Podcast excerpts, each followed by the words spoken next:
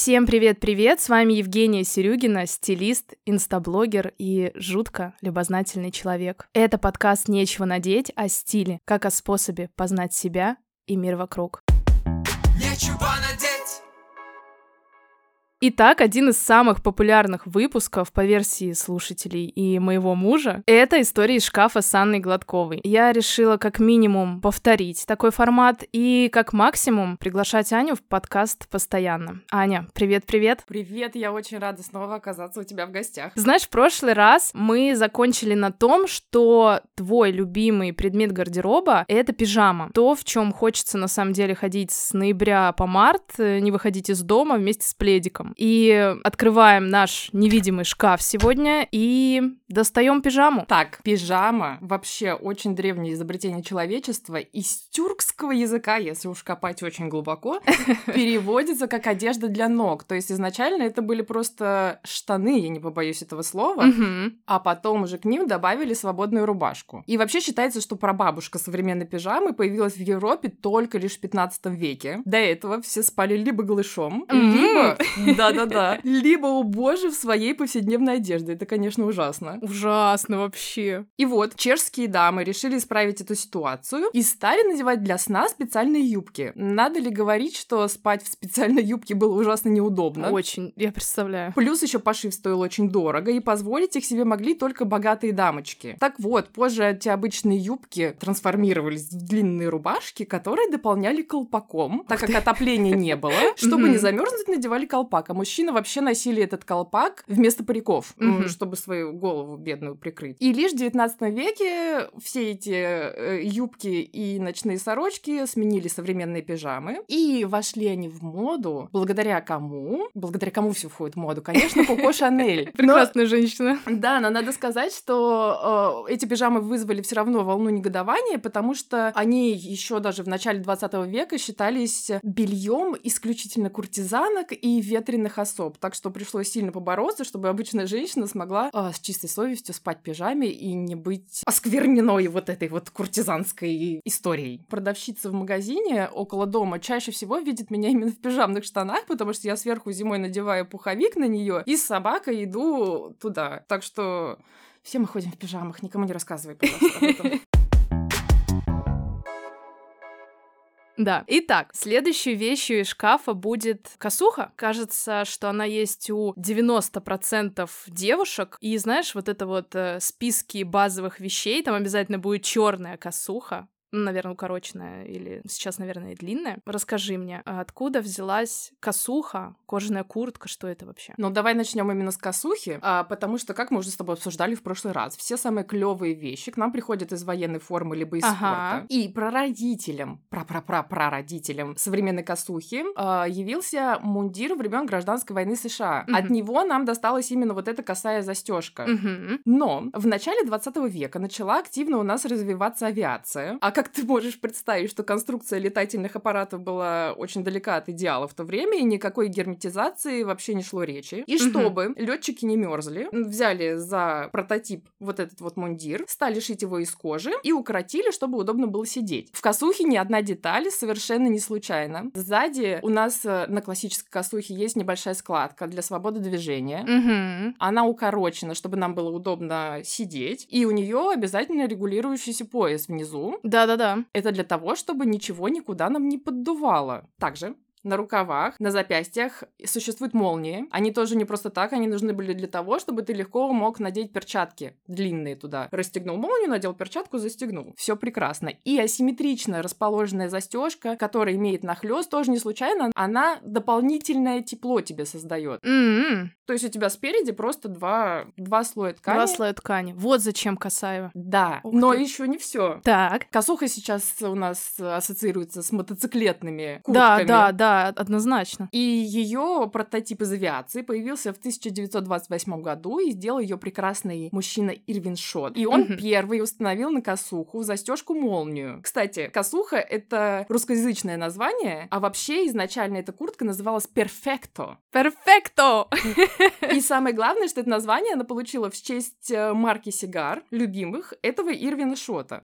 И вот он оставил на косухе косую застежку, потому что раньше были такие ужасные красные молнии, которые постоянно заедали и ломались, и если ты ставишь молнию наискосок, то на нее снижается нагрузка, ее проще застегивать и расстегивать. Вот ничего себе, вот такое прикладное получилось применение, и получилось это в куртке-косухе. Интересно. Я не знала, что есть две версии, почему-то все время склонялась к тому, что это какая-то байкерская куртка, и это все оттуда, потому что им, возможно, тоже было на мотоцикле холодно передвигаться. Именно поэтому они позаимствовали эту вещь у древних летчиков.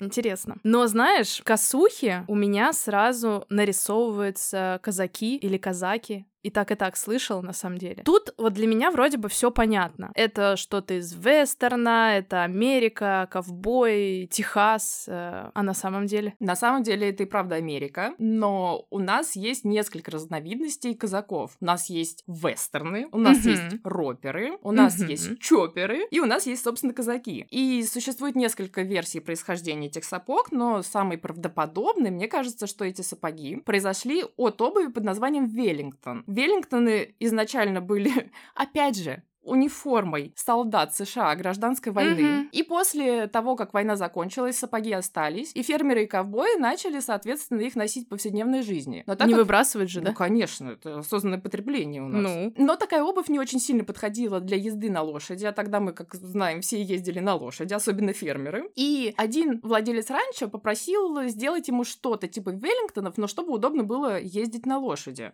И именно таким способом появились вестерны. У них появился заостренный нос, чтобы было легко попадать в стремя. У них было высокое, широкое голенище, чтобы не натирать ноги во время поездки. И у них появился чуть-чуть скошенный каблук, чтобы нога не выпадала из стремени.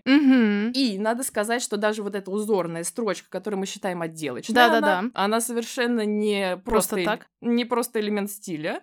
Она придавала сапогам жесткую форму, а уже потом являлась какой-то там красотищей. И также в те же времена распространился другой вид ковбойских сапог, это роперы. Они возникли как вариант для родео, но это там, где на лошади надо быка заарканить. У роперов был более закругленный мыс и более низкое голенище. И, кстати, брюки-клёш в гардеробе ковбоев появились именно благодаря казакам, потому что только такая форма брюк хорошо ложилась на широкое голенище, собственно. Вот так вот. А затем с развитием прогресса и ростом популярности байкеров, которые пересели с лошади на мотоцикл, появился мотоцикл-чоппер. Ну, такой чоппер, да, я знаю.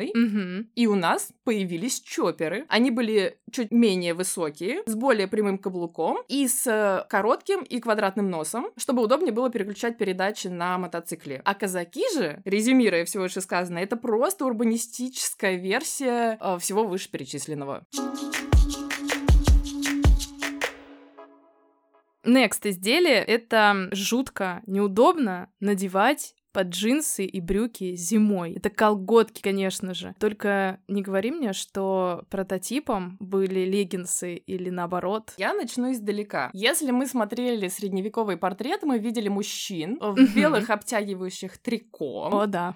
И объемных куртках, которые являлись далекими-далекими прототипами этих колготок. То есть...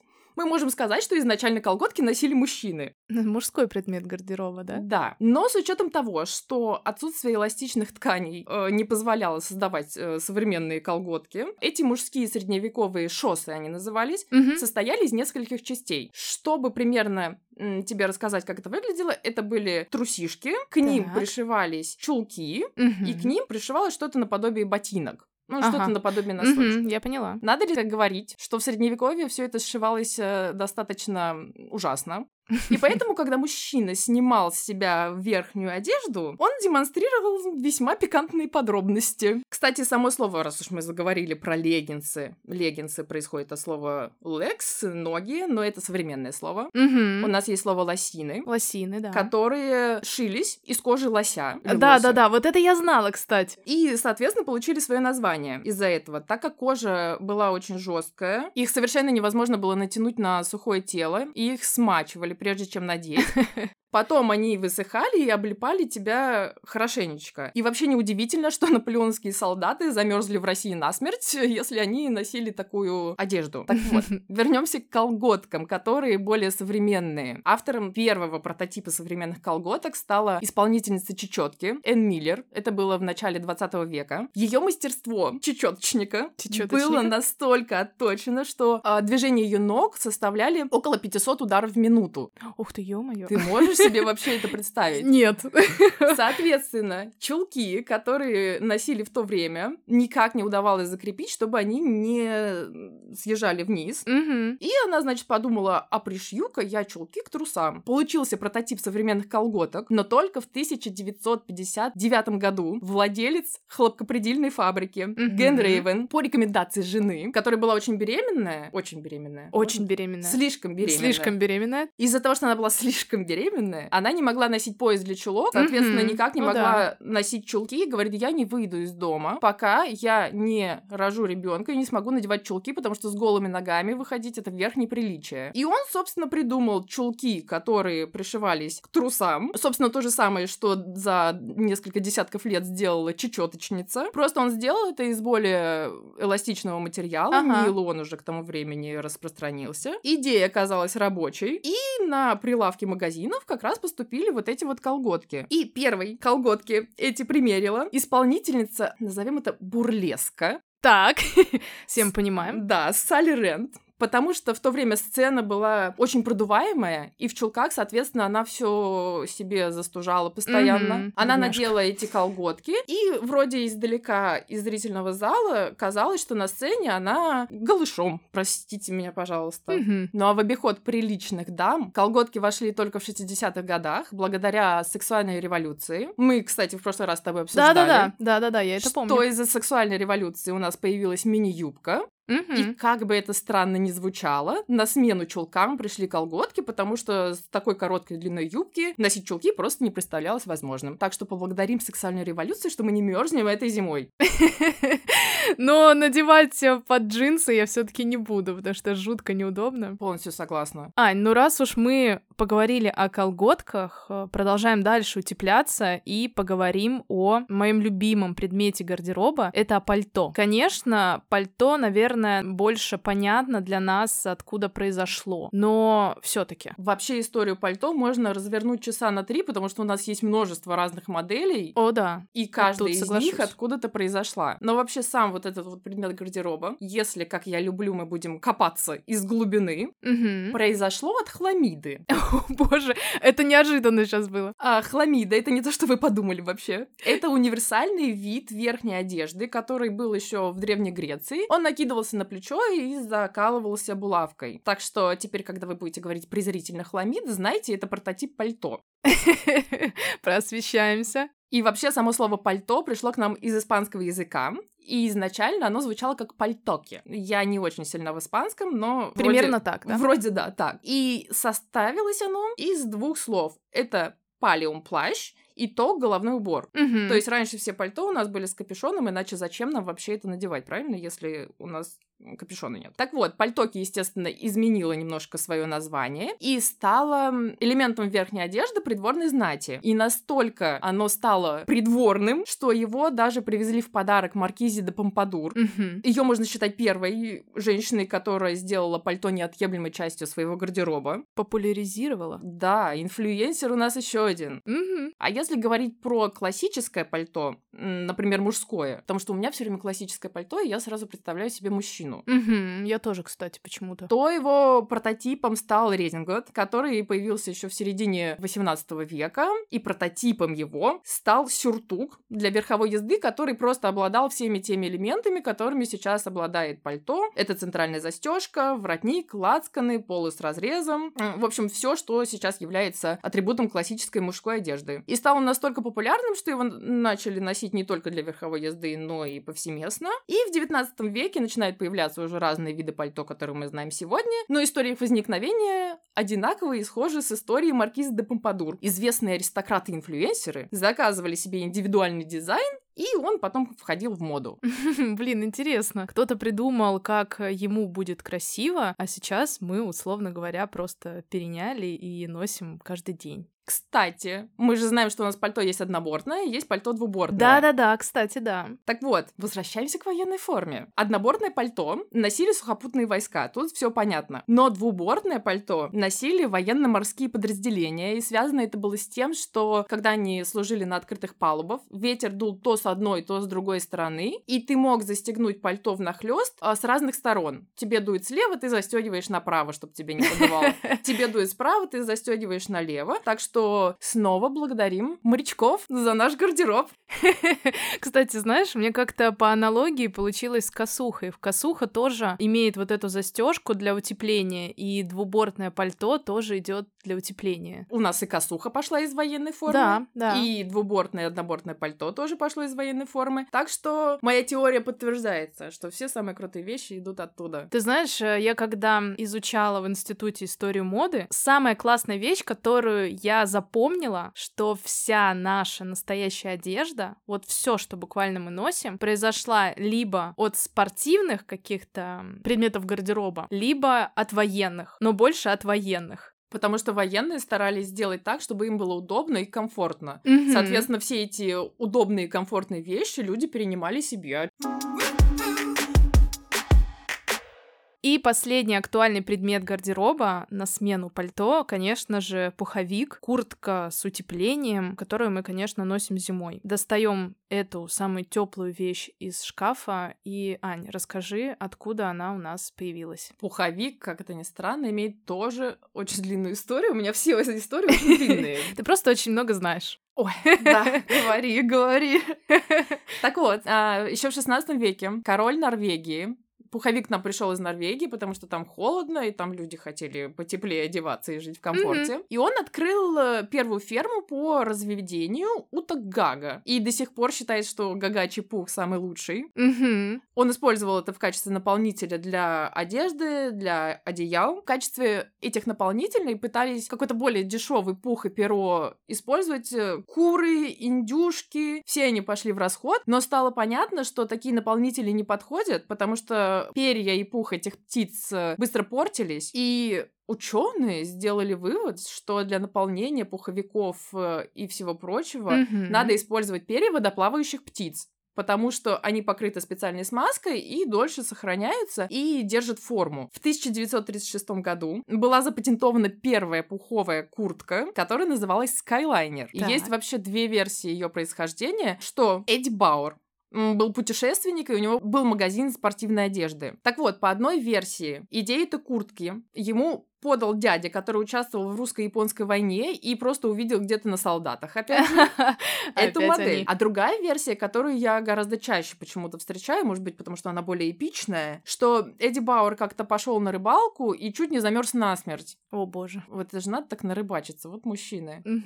И решил придумать себе какой-то утеплитель. И трансформировалась она, естественно, в спортивную одежду. А в 80-х годах 20 века она уже начала потихоньку вытеснять пальто, потому что и материалы стали лучше, и пошив стал дешевле. Но в сознании, например, жителей постсоветского пространства пуховик появился только в 80-е годы, когда была Олимпиада у нас в Москве. Да-да-да.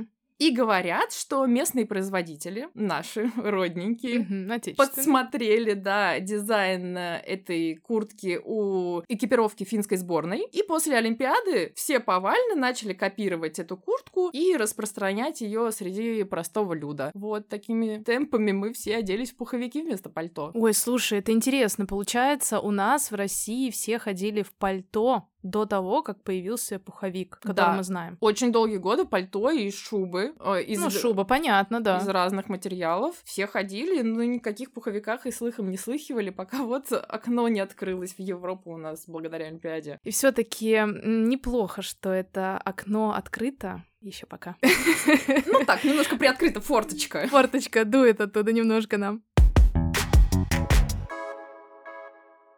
Ну и завершающий вопрос, больше такой про тебя. В прошлом выпуске я спросила тебя, какой твой любимый предмет гардероба, а какой абсолютно нелюбимый. Я тут отвечу вообще однозначно. И к тому, о чем мы сегодня, опять же, разговаривали, я ненавижу колготки.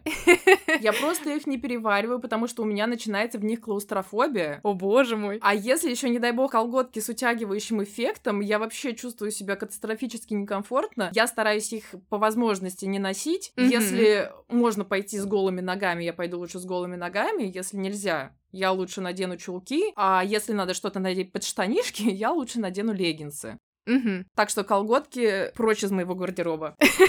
Ой, это прикольно. Ну что, закрываем наш невидимый шкаф, и мне кажется, сегодня такой теплый, интересный выпуск получился в самый раз к зиме. Но у меня на самом деле осталось еще куча вопросов, поэтому жду тебя снова. Очень рада буду еще немножко поболтать об истории моды. Спасибо, Ань, за то, что просвещаешь всех в таком интересном формате. И пока-пока. Пока-пока. Подписывайтесь на подкаст в подкаст-приложениях. Буду рада видеть ваши звездочки в Apple подкасты и сердца в Яндекс.Музыка. Услышимся!